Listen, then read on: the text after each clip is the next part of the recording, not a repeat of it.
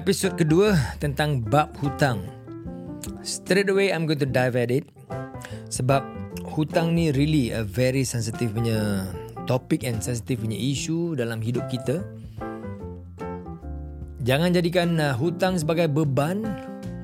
Beban yang boleh merosakkan mental health kita. Daripada kecil memang uh, arwah bapa aku ajar kita adik-beradik semua jangan biasa hutang-hutang. Jangan. Kalau tak cukup duit, tak ada duit, jangan beli.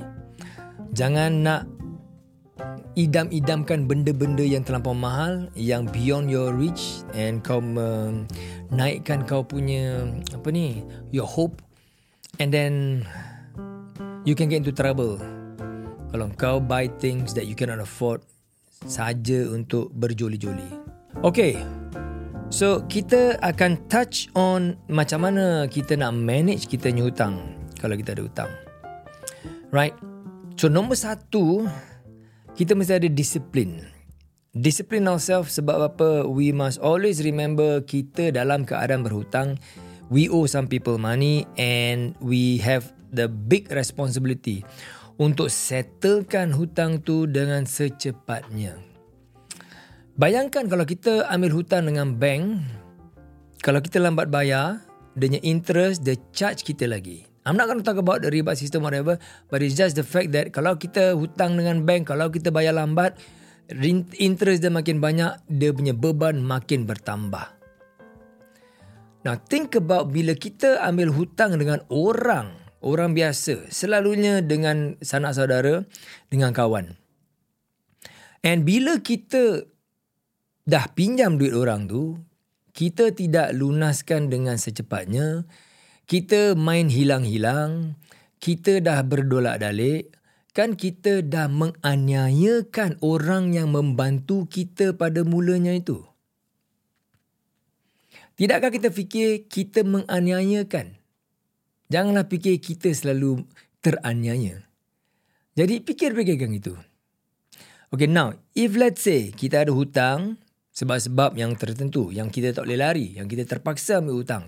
For example, uh, medical treatment. Memang ada hutang yang kita tak cukup duit tapi kita mesti ambil that medical treatment and we have suddenly 500 uh, no, uh, 50,000 ataupun 100,000 uh, dollars in debt. Okay. Berbalik kepada kita kitanya episod yang kita cakap pasal the financial management kan. Macam mana jom kaya eh, macam mana nak kaya.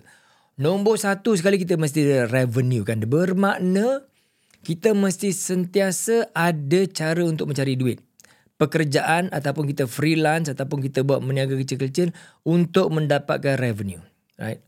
Hutang dah tinggi ni, revenue ada rendah. Now go back to yang kitanya principle cakap kita save 10% every month bila kita dapat gaji kan bila kita dapat ada revenue right so the 10% kalau boleh kita save and then kita ambil lagi berapa persen tolakkan untuk bayar hutang that becomes our expense selalu ingat jadikan satu prinsip kita yang tegar yang yang kuat untuk bayar balik apa yang kita hutang Jadikan itu satu prioriti yang nombor satu sekali. Yang nombor satu.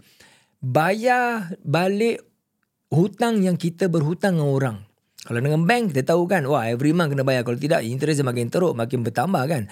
Walaupun itu itu bank. So kalau dengan kawan ataupun keluarga ke apa. Make it a prinsip kita. Make it discipline. Hormat dia. Kalau kita tak boleh bayar selepuk, kita berjanji dengan dia, okay, aku tiap-tiap bulan aku mampu bayar kau 50 dolar je, boleh tak?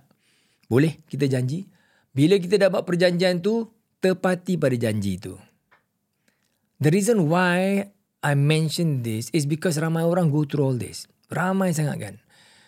Bila kita berhutang, bila kita betul-betul memerlukan duit itu, kan? Bila orang dah tolong, dah tolong kita, kita mesti menghargai pertolongan tu lah.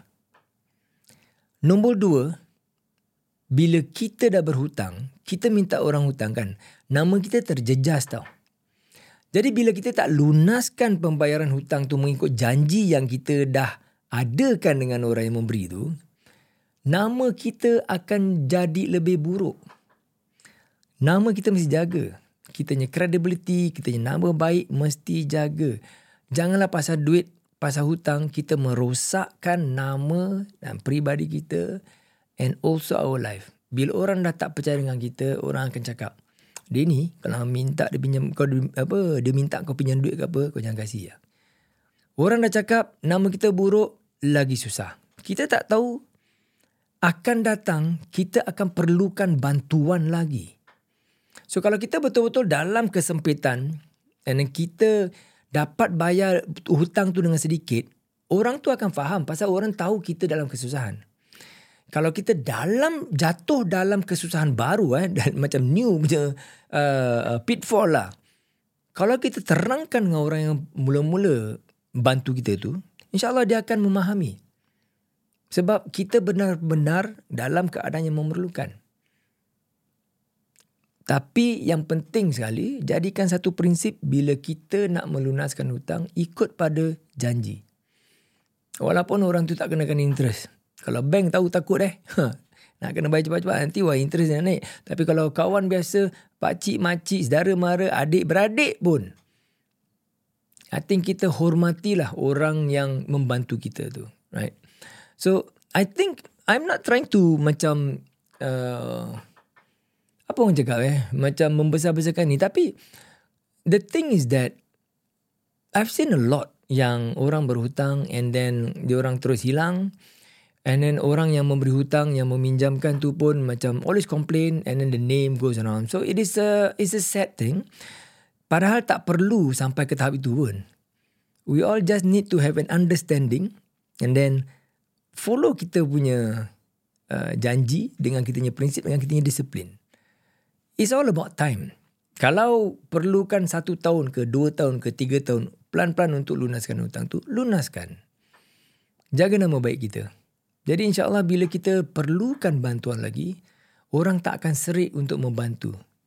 But of course, selepas tu, improve yourself lah. Improve your situation. Jangan nak berpeluk tubuh, tak buat apa-apa saja.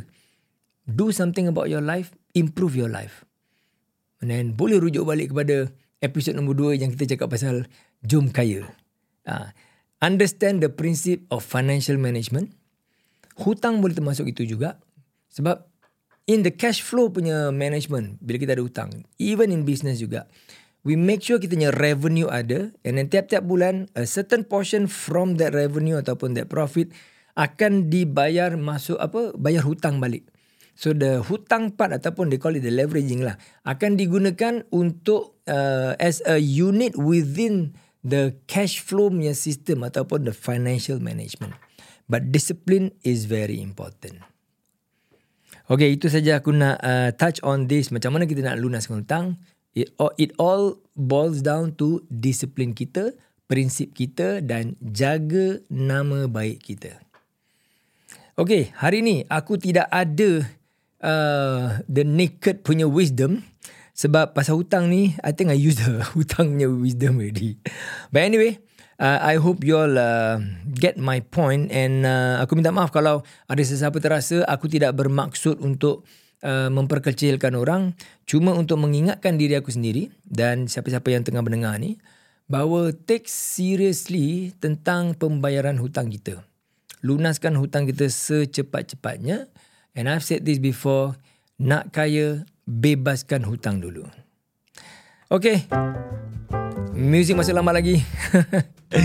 Itu saja that I have for this uh, episode. Di episod akan datang kita akan bincangkan tentang perkara lain. Kalau korang uh, ada soalan please DM me. Uh, DM tu Nikah Work punya IG. And uh, kasihlah kata-kata perangsang sikit kepada aku uh, dan juga uh, idea apa yang korang nak dengar ataupun nak aku bincangkan untuk mengingatkan uh, diri aku sendiri dulu dan uh, kita uh, apa ni bersama-sama dapat pelajari tentang apa yang kita bincangkan nanti. Insyaallah. So see you again next time. Bye bye for now